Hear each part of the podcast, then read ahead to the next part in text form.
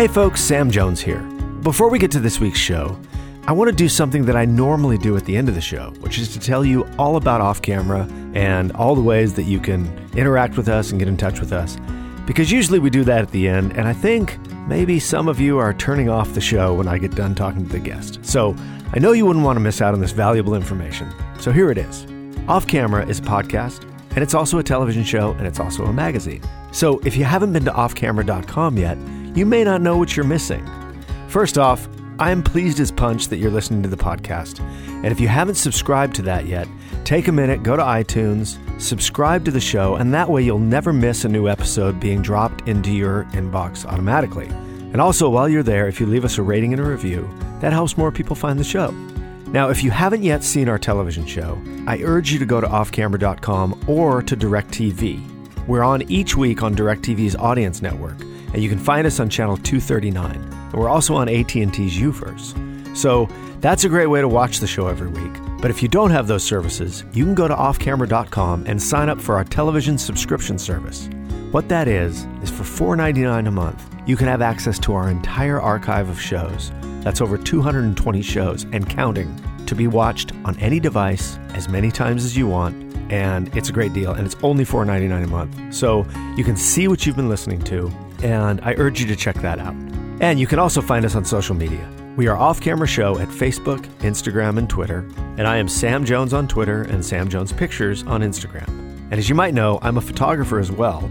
And my Instagram feed is full of behind the scenes pictures from this very show. With each guest that comes on, I take them into the photo studio and we do a portrait session. And sometimes we do something really simple, and sometimes we do something really elaborate, but it's a great way to check in and see what's going on here at Off Camera each week. So if you haven't followed my Instagram, check out Sam Jones Pictures because it's a great way to get deeper into the show. You can also send me an email. I'm sam at offcamera.com. I love to give out bad advice. I love to receive recipes, guest suggestions, criticism. If something's on your mind, send me an email. So that's the way to get in touch with us. That's what we do with the show. So take a minute, go to offcamera.com, and take a deep dive into what we're doing. Now, on with the show.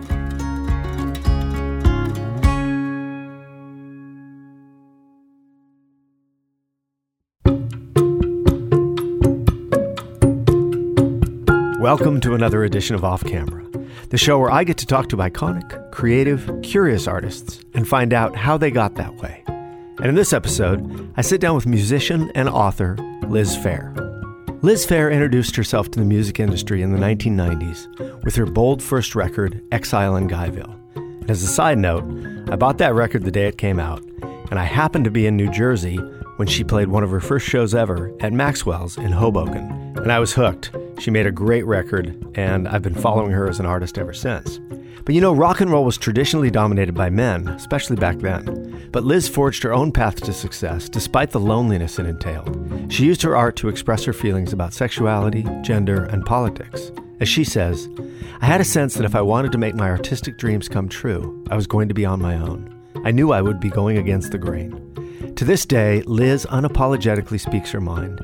And with the recent release of her memoir, Horror Stories, we get a glimpse of the human being behind the art, and we get to go behind the scenes into the experiences that shaped her. Her remedy for the hopelessness she felt after the 2016 election was to write a brutally honest account of her life. She says, I decided to put something out that was as true as I could make it. I could expose myself and make myself truly vulnerable in order to plant a flag for honesty. Liz joins off camera to talk about rebelling against the beautiful lie that was her suburban upbringing, her quest to untangle who she actually is versus the person she's perceived to be, and why getting up on stage never gets any easier. So pull up a chair and listen in.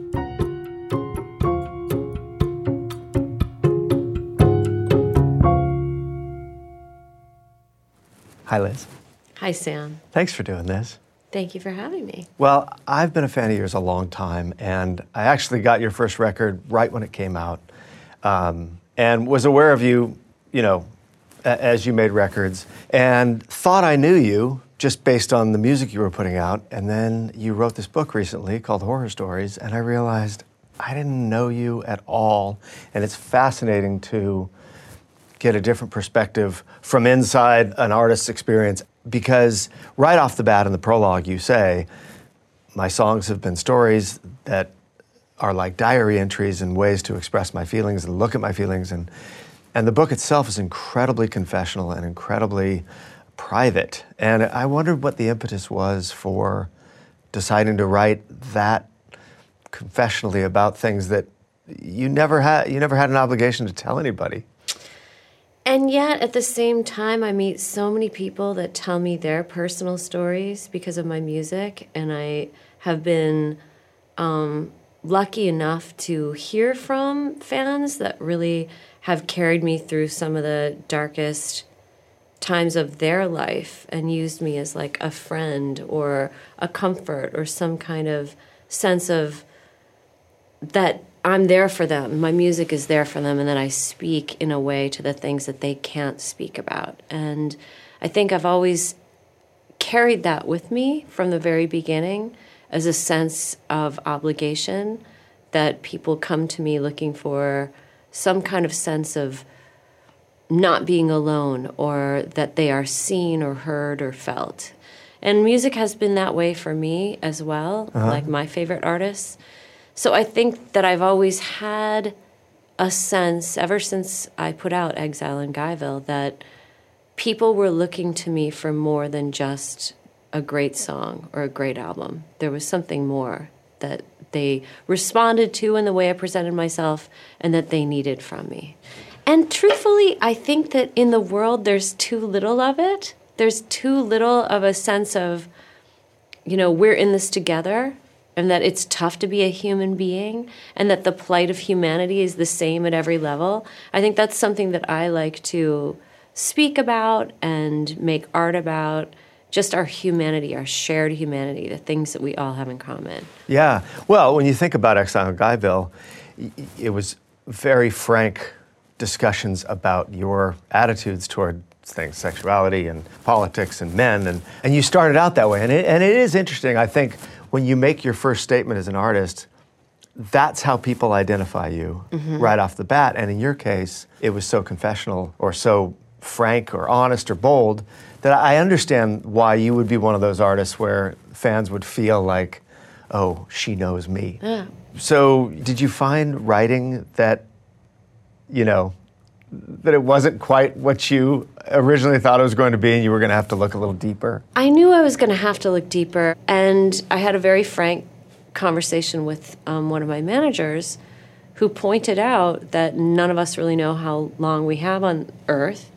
And was I making the art or music that I would want to be making if it was, if it was the last thing I ever left behind? And it just kind of this alignment. I clicked into a different alignment. I hate feeling powerless. I hate feeling like I can't do anything about the things that bother me. And the 2016 election, what was happening in the country, made me feel that way. And I thought, here's what I can do. I can put out something that is as true as I can make it to the best of my recollection, and I can say what it meant to me, and I can expose myself yeah. and make myself truly vulnerable, almost as a way of planting a flag for honesty and saying, as I sat and shouted at the television, You liar, you abominable human being, what would that be like if that, you know, would I, if the pointing finger was pointed at me, would I would I recognize my portrait in what they were accusing me of? Like, how right. true to my character have I been all the time? And it just started all these interesting questions and a real, honest um, feeling like I needed to do this. I needed to say what it had been like for me to be on Earth as yeah. myself right now. You know, you say something in the book. You say, Our flaws and our failures make us relatable, not unlovable. And I got the sense that that's been your big education or your big quest is to learn that for yourself before you could tell other people. Yeah, very much so. I think that kind of exploration is what you should be doing at midlife. Almost taking stock of how far you've come. You have wisdom to offer, but you also have questions that remain, that linger in your life, that may be kind of universal. These questions about what what is worthwhile. You know, am I the person I think I am? And how did I get to be the person that I am? Like, what events along the way really truly shaped me? Right. Well, I, you know, I also get the sense with the book that often your journey was pretty solitary or pretty lonely. Like, you didn't have a band that you came up with, and you didn't have a manager at the beginning. And there are scenes in the book where you're lost in a snowstorm and you can't get back to your hotel, and your phone dies. And that kind of prevails through the book. It prevails in your relationships and, and in your musical career and, and the business dealings. You know, and even being a woman in the 90s in a male dominated rock business, I, I just wonder if you had that sense that you were on your own from a young age. I had a sense that if I wanted to do the artistic, if I wanted to make my artistic dreams come true, I was going to be on my own. I had a very early sense that I would be going against the grain. I would be outside the channels that were laid out for me that would have been an easier ride. But I think I grew up not lonely, but having a very strong sense of self. So I had a sense that I could make a decision different than what the rest of the group was going to do. And I think I chose that and have all the all along the way seen the points of entry or exit where everyone was doing something different than I was and really longed to join them but feeling like I've gone too far down the path that I you mean?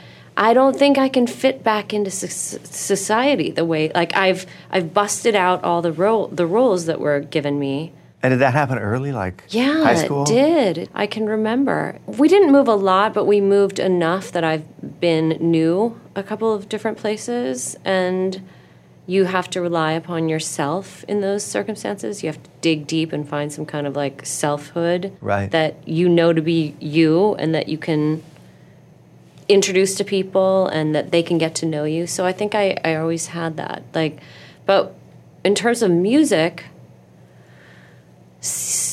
junior senior year of high school i felt like i'd been such a good student and such a good girl and done everything i was supposed to do and i didn't feel like it was going to pay off i didn't feel like the world was going to actually reward that i have sort of an allergic reaction to covering up what i'm feeling or it bothers me. I mean, there was a period when I did do a lot of lying, right around that point. A lot of lying? Yeah, after senior year of high school. I stopped going to class. You did? yeah, I did. I just kind of I I remember thinking that this just wasn't gonna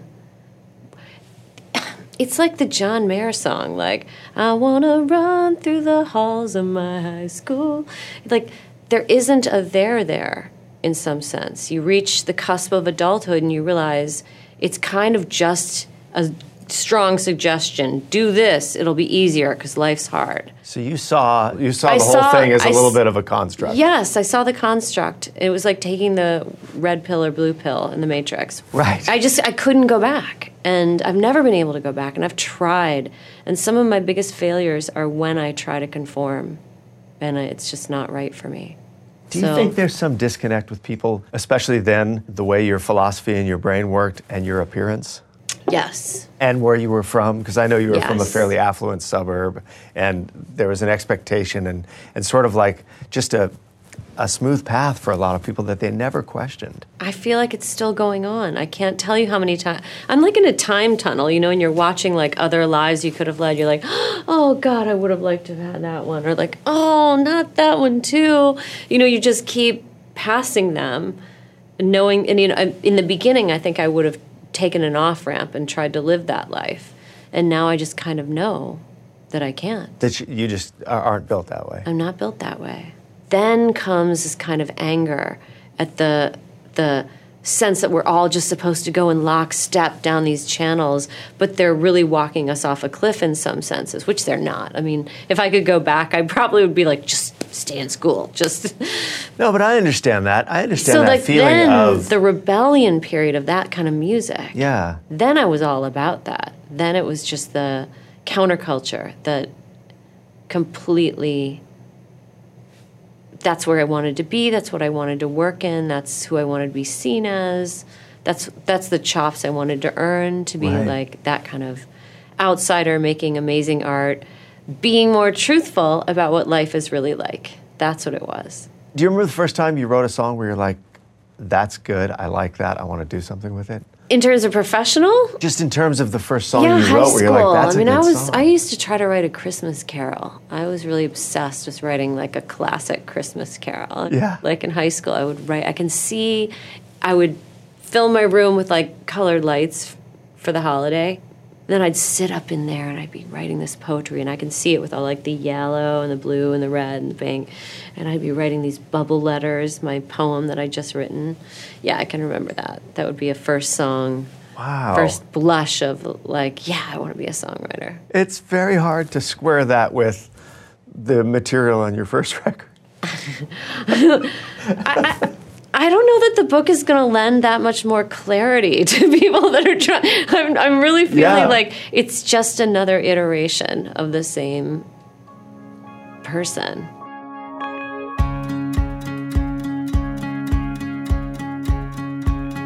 Hey, folks, let's take a little break from the conversation and talk about one of our sponsors this week Native. Native makes safe, simple, effective products that people use in the bathroom every day. They create products with trusted ingredients and trusted performance. And they have 9,000 five star reviews. And one of them is me, because a few months back, Native sent me a bar of their cucumber and mint deodorant. And I tried it, and I immediately loved it and ditched my old deodorant. And that's not just me saying this because they're paying us to have their ad on the air.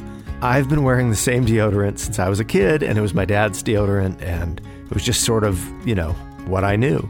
And when I tried theirs, I liked the smell better, I liked the feel better, I liked the fact that there's no aluminum, parabens, and talc in it. And it's filled with ingredients found in nature, such as coconut oil, shea butter, and tapioca starch.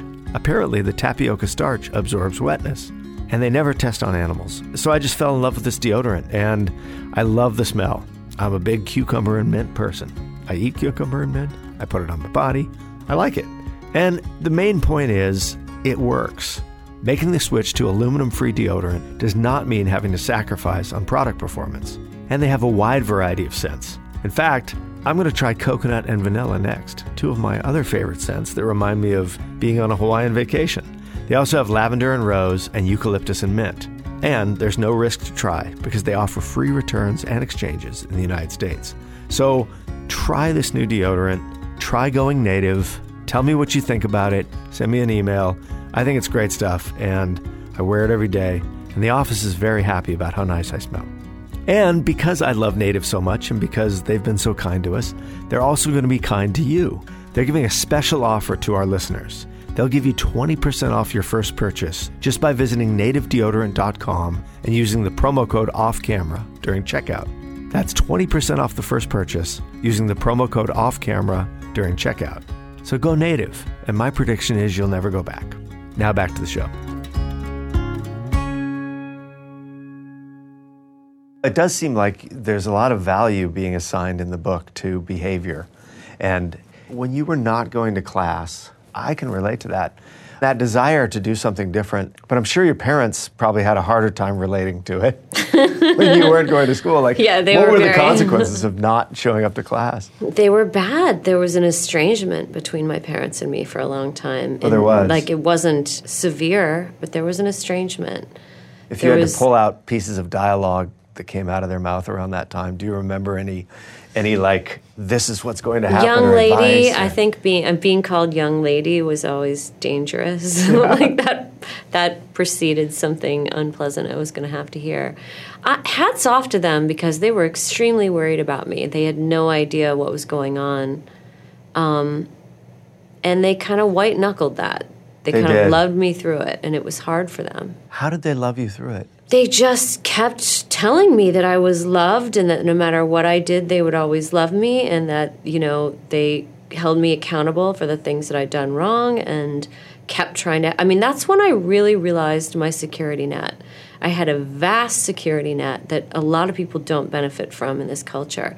And it always stuck with me that, that I should maybe do something with my life because. I had advantages that I didn't even know I had. I had security I didn't even know I had. And I was trying to kick through it as fast as possible. I was like, where's the outside of this maze? You know, how do I get out of this whole upbringing and this whole everything? And I just kept digging and tunneling. And it was it, as you know, the school itself wasn't going to let me fail. They were going to pick me up and give me tests outside of class. There was Oh, really? So there was a, there was a my concerted effort parents sent to me not to let therapy. you. Yeah, there was an absolute safety net there. What do you think your biggest struggle was in high school? Finding out who I was versus what I was perceived as and what I could do to make my life significant in some way, make it mean something. Was That a was big, important. That was important, but I mean, you got to remember at that time I just wanted out. I wanted out of this beautiful what I considered a lie at that time. I mean, like we I knew kids early who had serious troubles. Like eating disorders were common. Suicide attempts were known about. Like there was this pressure in this area to achieve a lot. Everyone knew from a very young age that you were to look great, behave properly, and achieve great things. Like that was just the area.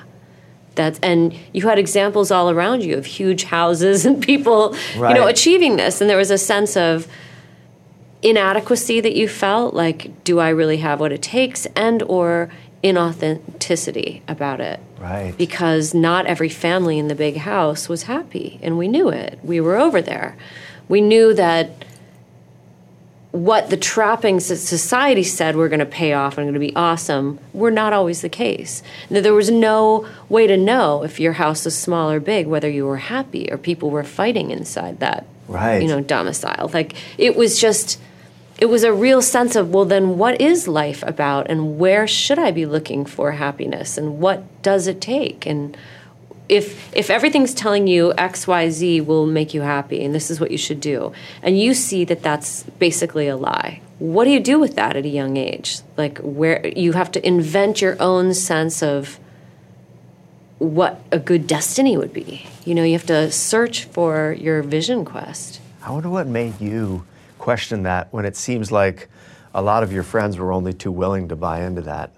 And, and no, that- no, no, no, no. We were all smoking outside the dances, being like, God, yeah, it's Thomas, totally fucked up. Really? Like, no question. We had that like goth unhappiness that, But that you didn't say that show on the them- outside. most of them They knew that they were gonna do it because I think they had less imagination than I did. I had like flights of fantasy that like, well, why if someone's doing it out there, why can't I? You know, and they would just kind of look at it as like, well, because X, you know, you can't do that.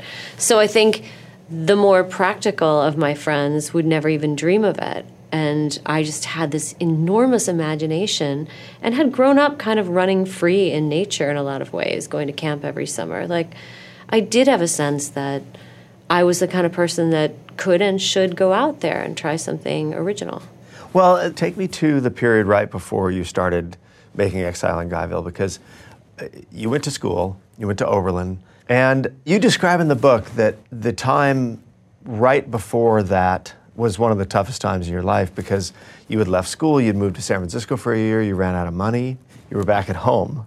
So, what is the picture in your mind of those months or a year right before you got on your path and why it was so hard? Partially because the mandate I'd set out for myself, like, oh, the system is a lie, get outside the system. I got outside the system. Right. And that wasn't great either. Like, I actually suddenly had to realize that, you know, shaking my fist at the North Shore of Chicago, eh, life sucks in a lot of ways. And I didn't go off and make this meaningful life. I didn't do anything. I was just, I just made myself poor and isolated. That's all I'd done. So there's this also this secondary fall from grace of the idealized version of what life outside the bubble would be like. You know, so then you're you're just sitting there kind of well, that was a lie, now this is a lie. Like where Right. is my truth? And are you hearing from your friends and what they're oh, doing? Oh yeah, they're take you know they have these great jobs and they're dating and they're doing all this stuff, and I'm just sitting in kind of a squatter's apartment, like about to make great art, you know. Like, but I do think that that was a necessary process because it showed me that it was going to be hard work either way. It was going to be a hell of a lot of hard work if I wanted to do anything or distinguish myself. Just as much hard work as it would have been to continue with straight A's at New Trier High School. Just as hard as it would have been to go to Williams, say, if I'd gotten in and not Right. messed up my senior year. The hard work was still going to happen. And I think at that point it was too late to, to turn around and try to go to college again. All I had left was to do something t- to put a challenge in front of myself, like the best album ever made, Exile on Main Street, you know, like Yeah. like the best album ever made. And so I was hungry to say this was not all for naught, this rebellious period. Like it forged me. Right. It seems like from the outside that you almost, this gestation period as an artist, you almost did it in secret. I mean, you mentioned Exile on Main Street, and, and Exile in Guyville was sort of, you know, it, it became, the narrative became this is an answer to this record, this male dominated patriarchy of rock and roll, the Rolling Stones, and, and you have an answer for it. And that was the, that was the headline in all of the press about the record. But I got the sense that you sort of went into your bedroom by yourself and and made these songs without a lot of help or without a lot of people knowing what was going on. Is that was that the case? That's true. That's true. It's And you'd I never was, been in bands and playing out or No, anything? not at all. I was a visual artist. At that point, I still thought of myself as a visual artist, and I'd interned for Famous artists, and that had been my track since I was a little girl. I was going to be a great visual artist. You know, that's, I'm, I'm realizing what I'm doing wrong in this interview as I'm in the interview. First of all, I'm doing that thing don't that I think you're doing anything hate more than anything, which is when you're kind of like, your voice. My voice gets very strident and kind of like I'm making because honestly, what was I doing? I can tell you kind of what made me do what I did, but I was winging it for as long as I can remember. I've always been winging it. And I like adventure and I like doing crazy stuff. I think there's more than just the real person is in the book. I don't even think the real person has really been even scratched. And I think we have so much more to share with each other about what our lives are like.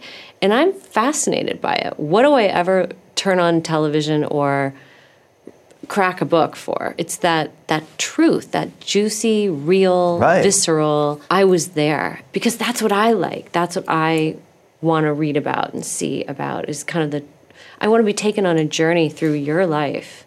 Well, that's one of the things that I remained really curious about after reading the book is what it felt like to make that transition from someone who in theory wanted to be this visual artist or wanted to do something that that felt right to you that wasn't anybody else's path and to actually manifesting that and having it occur and that that moment when things change forever when you go from I'm alone in my bedroom trying to figure this out to oh what did I do and maybe you didn't even know what you did No. but that part's fascinating to me, you know? Like, uh, there you are, you're alone in your bedroom, you're making these songs. And, you know, from my perspective, the, the normal path is you get a band and you go start playing little clubs and you get a following and you prove to a record company that you should sign us because we're already a thing. And you did. But you're not a girl. right. You're I'm missing girl, a so giant me piece of about that. this because most guys were the ones in the bands. There were very few women in that scene altogether, either behind the scenes or in the bands. Very few women, and if you hired a woman to be in your band, it's probably just one. This was not a world I was welcome in or that anyone was soliciting my um, entree into. This was not a world that even reflected me back at myself at all. So, in my mind, music was just something, songs are just something I wrote in my bedroom because it's fun and I know how. And I used to have to practice, and instead of practicing, I could be original. So, like, if you wonder how how to recreate the Liz Phair phenomenon, how do you do that? You you need to take a total outsider, and then because I messed up, I don't think I would have gone to Oberlin if I'd stayed on my track. But there was so much music there. So many things that happened in my life are what I made of the circumstances I found myself in. Right. Nothing that I planned out ever worked out exactly the way I thought it would. But I just had this imagination that just kept saying, but the next thing is going to be amazing. Like, you know, like there were no roadmaps. And I threw a curveball out of left field and it captured the imagination of everybody. And it just, if you knew how much I'm winging it all the time, including right now, you just throw up your hands and walk away because the only thing I really have is the willingness to throw myself into the next thing that is unknown. No, I'll I, just I throw myself into the outcome unknown. Outcome unknown? Let's do it. Cheers. You know, I- as someone who knocked on those doors for a long time, I also think that as much of an outsider as you were, I would never have thought to just pick the coolest indie label and call and say, "Do you want to put my record out?" you know, without someone telling you how to do it. What did Matador matter to me? You know, Bowie wasn't on Matador. That- like I was still looking at mainstream radio artists. So Right. I just asked, "What's the best indie label?" Let's start there and go down till we find one. Not really caring. It's not my world. I don't even like those guys at that point. I think they're all assholes. I think they're like so self important. They're in an echo chamber, and I can see it because I don't come from that. And this is my town. I'm, I'm in Chicago. I'm around them, but I don't really care what they think of me that much. I just know that they think they're all that. And I feel like I have been writing songs for a long time. I could do this. And you did. And I did it. That's what was fascinating to me is that the record was so good and to hear you say that you were just winging it and that Always. you didn't know like I'm sure you didn't imagine like oh if if they put this out I'm going to have to go discuss the lyrical content. I didn't know I was going to have to be on stage. I put the record out without ever thinking that I would actually have to Now, perform can that really it. be true that I you're like I promise that- it's that true. no one says at the label like well once we put the record out we're going to send you out on the road. I think they thought it went without saying. Right. I don't think they thought they had to say. Did say you that. think you could put the record out and then just have record sales and just stay home? I didn't even care about the record sales. I just wanted to shut these guys up because I thought they were so obnoxious. I was I was sick to death of men lecturing me about music. really? I can remember I tell this story of when the record had come out and there was a wait time between when it which might have been my fault cuz people were inviting me to come to Los Angeles like labels were like come you know they were trying to sign me which I was never going to leave but I wanted the free trip to Los Angeles so I was doing that kind of thing so that Right. probably delayed the record coming out um so it came out, and my roommate at the time, or my previous roommate, who'd been one of the mansplainers telling me about great music, and he did have great taste. All these guys had great taste. I benefited from their education. I just never asked for it. We were walking back from a lunch, and he just started laughing that real mirth that he had when he knew something bad was going to happen to me. And he was like, You know, you're going to have to play live now, don't you? And I'm just, looking at him, realizing in that instant that my whole life was going to be my worst nightmare. Like my entire job was going to be the thing that I would do almost anything to avoid. Which at is any getting point. on stage. Getting on stage.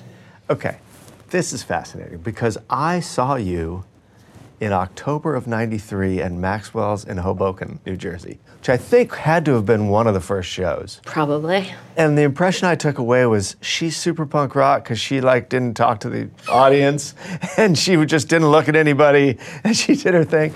And reading your book, I was like, oh no, she was terrified. Terrified. It was horrible. It was absolutely horrible. And immediately I changed direction um, and began to prepare, as my good North Shore upbringing would have told me to do. Right? But it was just like being a fraud right at the same time that you're newly minted as legitimate. It was this, and I've never known any other career feeling. Other I've than feeling like an imposter from the beginning. both more authentic than other people and equally much an imposter. Those two things follow me everywhere. I'm just like, that is my, I don't even fight it anymore. So it kind of sucks, but it, you gotta wear what you are, you know, and that's, I try things that, as my mother says, if she's not qualified to do it, you can better believe that's the next thing she's gonna do because I'm curious, I'm fascinated. I grew up kind of free. And so if that's interesting and I've never done that, I'd like to try that. Or if that's I like that stuff. But then I that like a little adrenaline. job. Yeah, yeah, and I've been trying to run away from that for a lot of my career as well. Like until I kind of mastered it. It that was a long, hard road of acceptance that this would be my job is to get up in front of people. Never had any interest in it. Never sat there looking at a stage and thought I want to be up there.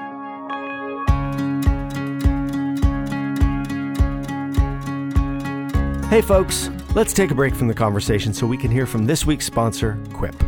The holiday shopping season is here, and this year, your gift can start next year's good habit with Quip. Quip is something that's sure to put a smile on everyone's mouth because it's dental care that people actually want to use every day. Now, I can personally attest to this. I just did a two week stint in Nashville, and I brought my Quip toothbrush with me, including my Quip travel case and my Quip toothpaste. And I was so happy to be traveling, and I had my own toothbrush that I loved. The travel case sticks neatly onto the mirror, so my toothbrush isn't on some gross hotel counter, and the toothpaste is small and fits in my travel bag, and I can carry it on. They just have the perfect system. And that's why it's the perfect, thoughtful, and practical gift with an electric toothbrush, refillable floss, and toothpaste, all intentionally designed to make good habits simple.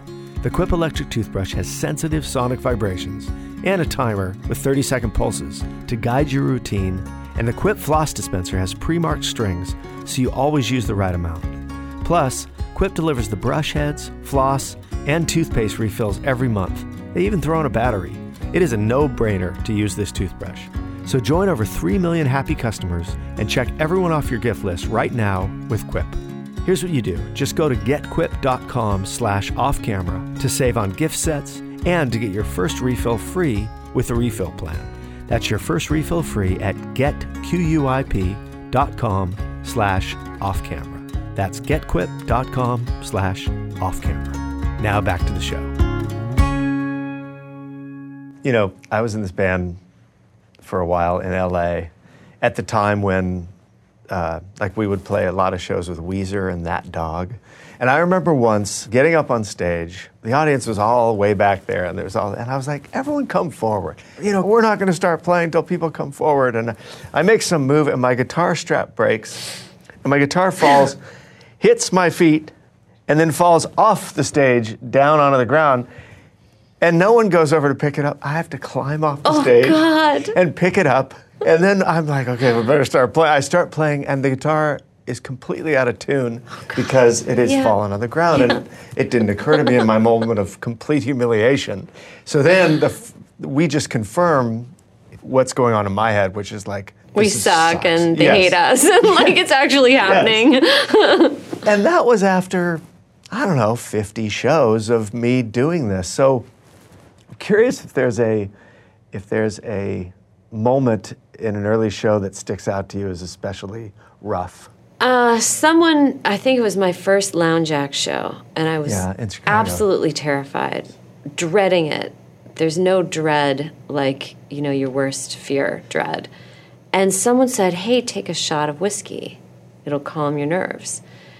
And that was the first and last time I ever took any substance before approaching stage because when I got up on stage to play my songs, I couldn't remember them. I couldn't remember how to play them or Was the it just words. one shot of whiskey? It was just one shot of whiskey, but like it, it was. Thank God that happened to me because I probably would have like major problems with drinking right now. But it just it it was a very quick like "Mm, we're not going to be doing that anymore. Just standing there with nothing to say and no memory and no way to get back out of this situation. I just stopped mid song twice. Ah, and just said, "I don't remember how to play this," and tried to. Not, and I was. I only had like five songs at that point that I knew how to play like very well.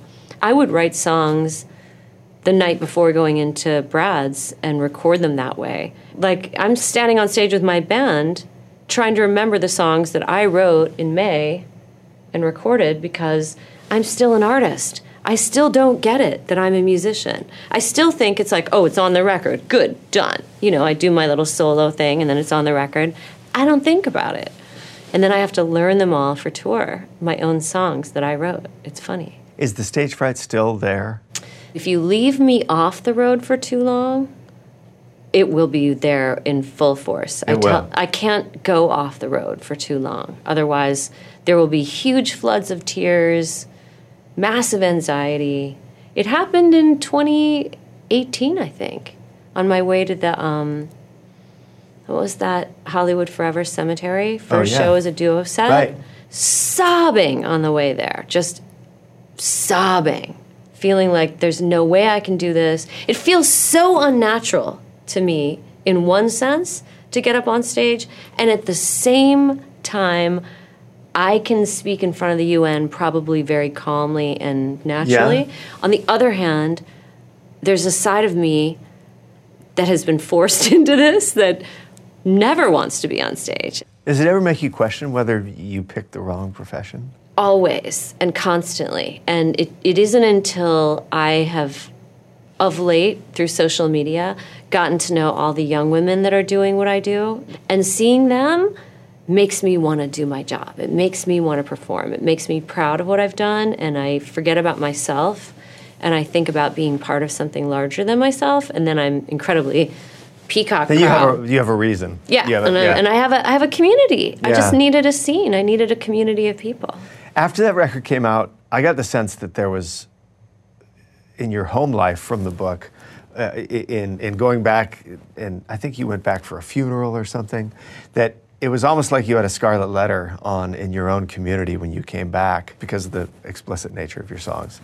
I listened to Flower this morning. I haven't heard it in a long time. Can you imagine in 1993? You know, Well, that's the crazy Oh, thing. what? It's still pretty, you know, it's still pretty like whoa, you know, and and I encourage everybody watching this right now to go listen to Flower. But what was that like to sort of have to, like, did it give you like this free pass to never have to live up to what they think I am? Yeah. Did that just shatter that for you? it shattered that for them in a, in a in a way initially. And I had the sense that what I did in my art realm was separate from who I was as a person. It was a free expression zone. It was a place to say things and do things that were provocative, that were challenging, that investigated things you didn't have answers to. Yeah. I was raised with a visual art background and had majored in studio art, art history, interned for my idols, fully on that track. And that means something different. A painting, you can still be shocking and provocative, and I was aware of them, but they were also intelligent people that would get up and explain their art and talk about the history and the You context. paint a vagina. But rock and roll did not allow me that contextualization. Rock and roll was like, thank you. Bam! You know, and that's who you are, and it's totally confessional. And I think people really didn't have any idea that I could be making that kind of music and also have like sort of a meta level about it. It was just supposed to be some girl who had serious emotional problems and probably substance issues who just bleh, confessed it. They never saw the art making of it, which I had put so much They into. underestimated you. Yeah, well, I mean, you can't say that since they lauded me so thoroughly. I think I- they, I know, uh, they, I- sorry, they both the critics- overestimated and underestimated Right. me. You got lauded in the in the critical space, but probably underestimated by a lot of the people you're talking about, your parents' yes, friends. my and- level of sophistication in terms of what I was doing was greater than they realized. Matador knew it. Anyone who had contact with me knew that we were all intelligent people Right, doing that right. there was a self-awareness but the public at large was just like and i never expected the public at large to hear this i truly thought it would be this was the era of like fanzine and little Yeah. little outfits mom and pop outfits that would put out music that like a handful of people would hear nobody knew who big black was on the north shore Right. you know like but i did and that made me feel cool and different and special so i thought i was moving in a very small pool of people that would get what I was doing. Shocking was in. If you just look at like early Nirvana and the journaling that he was doing, like shocking and you know, that kind of stuff was super prevalent in a very small scene. Yeah. So I thought I was making music for this context and then I had to wear it in a larger sense. It must have been hard to have that kind of scrutiny right out of the gate when you're just trying to figure the thing out. It was horrible. I hated that first year. Really? I was miserable the whole time because I just. well, how would you deal I didn't understand what was happening. I did. I would. I'd not. My imagination had not encompassed that, and I had a lot of bravado. I I see interviews that I gave back then. And I'm like, so Matador, you want me to make you a million dollars? I don't know where that came from, but I didn't think it would really happen, and that sucked too because here I was stuck in another lie the lie of being kind of a grubby downtown chick, which I kind of was. I was acting that way, but there was more to me. So then the sort of North Shore past that was legitimately my childhood became this thing, this inauthenticity to them. Right. So they minted me as this sort of grubby downtown girl, and yet this whole then then they look at me if they find out about my North Shore upbringing and what my life was And actually like, "You're the liar." Yeah, like you're the liar, and so there's this. I keep trying to dodge and duck and get out of like line nets, but I keep putting myself back into them inadvertently, and then There's a layer on top of that, which is that you're a woman in a male dominated business that people have said the music business uh, makes the movie business look honest by comparison. oh yeah, it's awful.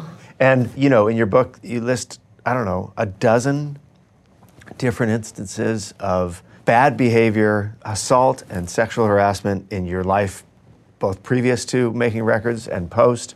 And I mean, one of the early examples is you went to a photo shoot and you didn't have a manager at the time, and the photographer was trying to pressure you to do something semi nude or provocative, and you didn't have any anybody in your corner to help you deal with the situation. And, and it was like you were this young girl, kind of with all these perceptions, like you say, trying to avoid the line net, and then you're being asked to do things, and, and you don't know how to say no. And it must have been really hard. It was really hard. It was very hard. And actually, after friends read that book, a number of people called up, like, you didn't include this one. You, you know, they knew about, there's tons more. Like, that's just, there's tons more. What was the effect on you of putting all of those things together? Well, have you noticed how I keep getting strident in this interview? I keep, like, coming forward with my little toughy self. But I then can you lay hear it. back too. I, I'm, I, yes, I try because my actual self isn't that strident person. I was a very kind of introverted, happy girl most of the time. And the business makes me push forward something that isn't totally myself. And it's so exhausting as a woman who fits a certain type to constantly be negotiating something which I don't think about. I know when I feel sexy because I'm on a date and there's chemistry and my body is aroused. That's when I know. But we grow up in a culture where women are mostly, or I grew up in a time when women were to be looked at. That's what we were. That was the value. That was the power. Objectified. Yeah. So how you never I've never negotiated it in a clean line. Sometimes I act more sexy so that I can f- take it away from men. So I can say, well, I'm going to decide what I think is sexy and, and embody that because I don't feel like my sexuality should be yours to play with. However, I equalize it or turn up the volume or whatever. So it has been a case study in like step by step. Okay, that's too much. That's not enough. That's not me. That's not this. Stop it. Push back. Push back. It is the most consistent feature of my life and it's much much better as i get older but that's almost kind of sad and i don't think it's just because i'm older because i still get hit on a lot it's more just like um, i can't be used as easily and i'm probably going to clap back afterwards and there's going to be some kind of sense of Right. responsibility so it's like that's a lot of work let's go over here that whole thing has sucked nonstop and it was before music and it was during music and it was after music and I don't even know what to say about it Yeah. because it's just. Well, it I think you actually wrote about it so poignantly and so revealingly in the book. And I think one of the most revealing sentences in the entire book is that you said that even writing it now, you were afraid that it might have ramifications to, to I think talk about these incidents I think it will. for your future professional things. Yes. And my question after reading that chapter in the book was what made you keep going? Like when the I mean, it's funny. Starting back with the Chicago, um, you know, the advertising executive who was who was inappropriately trying to like put his hand on your ass in a photo shoot, all the way up to the record executive that asked to pay you five thousand a month to be his concubine. Like, you know, I read the litany of what you, the gauntlet that you ran, and I'm like, what made her keep? Like, what? What? But- why didn't it kill your enthusiasm? It does to a certain extent, but like, is it that different in any other profession? Like, it doesn't matter what profession you pick. This is bigger than any one profession. It's pretty much everywhere. And the truth is, there's a lot of great guys. You know, the nine guys out of the 10 that are not doing this are great. So why wouldn't I continue? You know, there's no place I can be to avoid it. I don't know when the next guy is going to be because he's just one in 10, but right. it's everywhere. So where would I go? What would I do differently? I would just stop and hide behind some thing which would limit my life and limit all the young women behind me. But the nine guys out of the 10 that are just living their lives and not doing these things are inspiring. And they're people I admire and they're people I want to be like or I have a crush on or, you know, so the nine out of 10 is what kept me going. There was certainly some hopelessness about relationships in in your book, and I think that you were very brave or very foolish. Uh, no, not foolish, but feel like you felt like you had an obligation for total honesty once you started, and, and you shared that you had an affair in the middle of your marriage, and you have those fears that we all have occasionally through life, which is maybe I'm unlovable, maybe I'm the last single person, maybe the world I've created for myself doesn't include me finding a relationship. And then you said something very specific, which is that you'd created something where they don't want you as yourself because the, the Liz Phair part threatens them, and the suburban mom, like like you're in this you're in this no man's land. Yeah, like a no-win situation. Yeah, which may or may not be true, but it feels like that sometimes. That if they get to know me as the person that the person who wrote the book, yeah, then the Liz Phair part is a lot to take in. And there's a sense of like, why would you ever, you know, we're together now. Why would you continue to be provocative or shocking or try to do these artistic things? So the Liz Phair becomes too much if they're attached to the private person. Right. And if they're attached and attracted by the Liz Phair part, the private person and the boring everyday stuff that they can get from any woman feels like a chore. So it's it's hard to find someone that can make the space for me to do both. That's also age appropriate, legitimately single, and I'm attracted to him, and he's attracted to me. That's a lot of stuff. No, I, I, I just got the sense that that, I do that feel part like of your life's been really, really hard. That has been, yeah. I have had too many relationships where at some point my public world isn't thrown back in my face as an accusation. Yeah, that part to me is sad because I feel like isn't that what we all want in par- as partners? We want someone who's continually challenging themselves and looking for growth and trying to express themselves as not just artists, but express who they really are. And the ones who are good at it are going to do it on a bigger level or bigger stage. But I, it's just, it's one of those things where you read about it and you're like, ah, that can't be true. They're, I mean, I don't think it's even, I don't even feel that sorry for myself. I just feel like shit. Like I've kind of gotten myself into a bit of a bind here. Right. I feel like I have to choose one or the other. Well, there is this sense that like, like having to step on stage without really realizing that that's yeah. what was going to happen. It makes sense that you say I've sort of been winging it and but yet your winging it has had such massive consequences, both in success but also in in lifestyle that. I would feel like sometimes you're probably having an out of body experience or something like that. it's strange. It's a very strange, yeah. Every mark you make on the canvas is less white space left. Yeah. You know, everything has the choices. I was talking to this, like a group of women who were bemoaning the lack of, you know, uh, or the difficulty in relationships. And I was saying, but every choice we've made has led to that. You know, it may not be fair, but life was never fair. So it's just I've made choices all the way along the line that have consequences. They just do. Sure. And I can think of worse consequences, but it does suck, yeah. It never stops being a struggle, does it? You can have everything you ever wanted and be miserably happy and feel like nobody cares about you. You can be incredibly unfortunate and lose your job at the same time that your landlord wants to rent to someone else and have just met the love of your life. Like, there's just no getting around that we all want basically the same things and across cultures, across ages. I think we just like I miss that we had Greek mythology once upon a time because even though it was, some ridiculous, there were just like there's a sense of like, well, this is how life is. And Right, nowadays we don't make those stories anymore. And I think that's what was it Scorsese who was bemoaning cinema, the loss of cinema. Yes. we're not telling ourselves we're so overcapitalized that it's just like.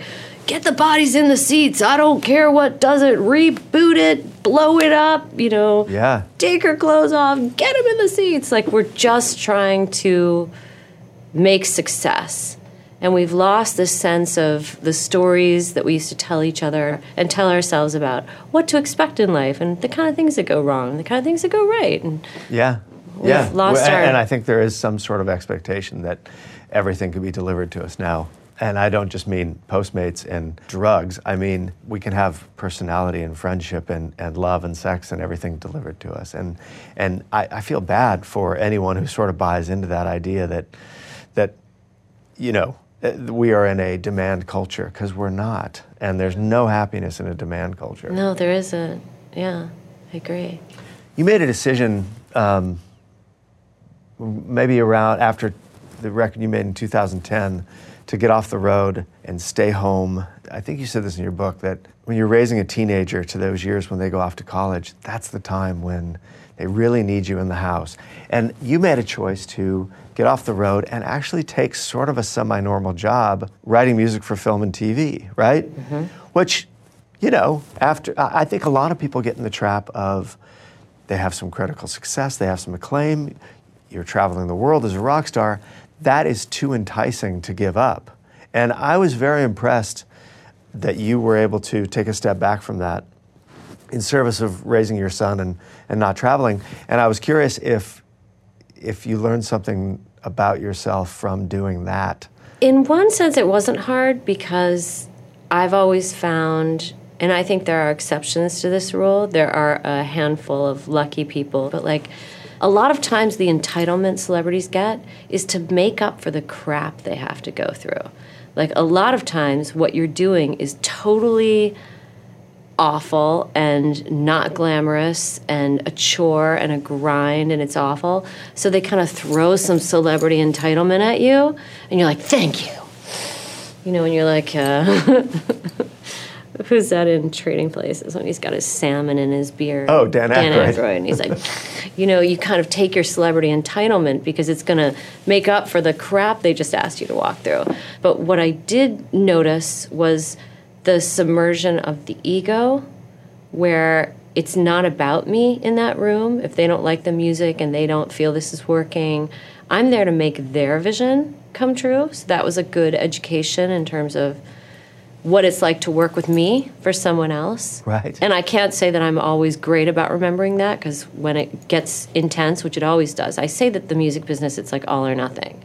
I cannot find a balanced way to make money in the music business. It's always either we're totally pushing for the top or no one's even calling you back. They're kind of there for the big ride. Um, I would love to find that middle ground at this point. I also don't know if there's a balance when it comes to an artistic pursuit. Like, Maybe not. But one of the things about parenting that I think is so important is you will find yourself living a life you never signed up for. You will find yourself saying things and doing things that don't feel like you at all. And you will be met with someone who's totally ungrateful for everything that you're sacrificing for years. Yeah. And there will be suckage that goes on longer than you can even possibly imagine it could go on. And I think it's so it's been so good for me to love him through that, like all the stuff, like to just stay with it. I almost feel like the tail end of a train that's careening off course, like speeding, and you're just you're whipped really far, and you're like, just hold on, you know, like, and that's how it has felt to get through so many things of parenting. Like, can you hold on through this? And my answer to myself has always been, you must, you must Yeah. and that is where the, the real love and the real growth comes from sometimes i think the kids are testing to see if you're just if they can shake you off Yeah, I think you're right, and I think they're dying for you to prove that you won't be shaken off. I think ultimately, even if they want to kill you in the interim. Yeah. Is it weird now to be on the other side of it? I know your son is out of college, and uh, does it feel like now you have your life back? You know what I mean? In a way, I It do does. feel like I got my life back. You know, the minute he graduated high school, I really felt like the the early morning service of like breakfast Yeah. was done. I feel like I graduated as much as he did. you For know? sure. Yeah. I wanted my kid back from the school system. I really wanted him back as just a person without this agenda that I was constantly making him do. Like, Really? yeah, if we were in the wild, which is where I take everything in my mind, if we were in the wild, they would just be along with us, helping us hunt and Right. build stuff. Yeah, it is sad. Western culture is, is the clan breaks up pretty early and they never get back together. kind of sad. They break up the band, and Yes, there's a cardinal sin. Yes. Let's put the band back together. Thank you for thank you for not only coming in here and challenging everything I asked you, Sorry. but but for writing this book and giving me um, a way to look through your eyes at the way your career has been. You've always spoken your mind, and I've really enjoyed getting to know you. Thank you. I enjoyed the questions even as I challenged them. I thought they were really the kind of questions about the book that then can be then we can a springboard for like a really good discussion. So thank you. I appreciate that.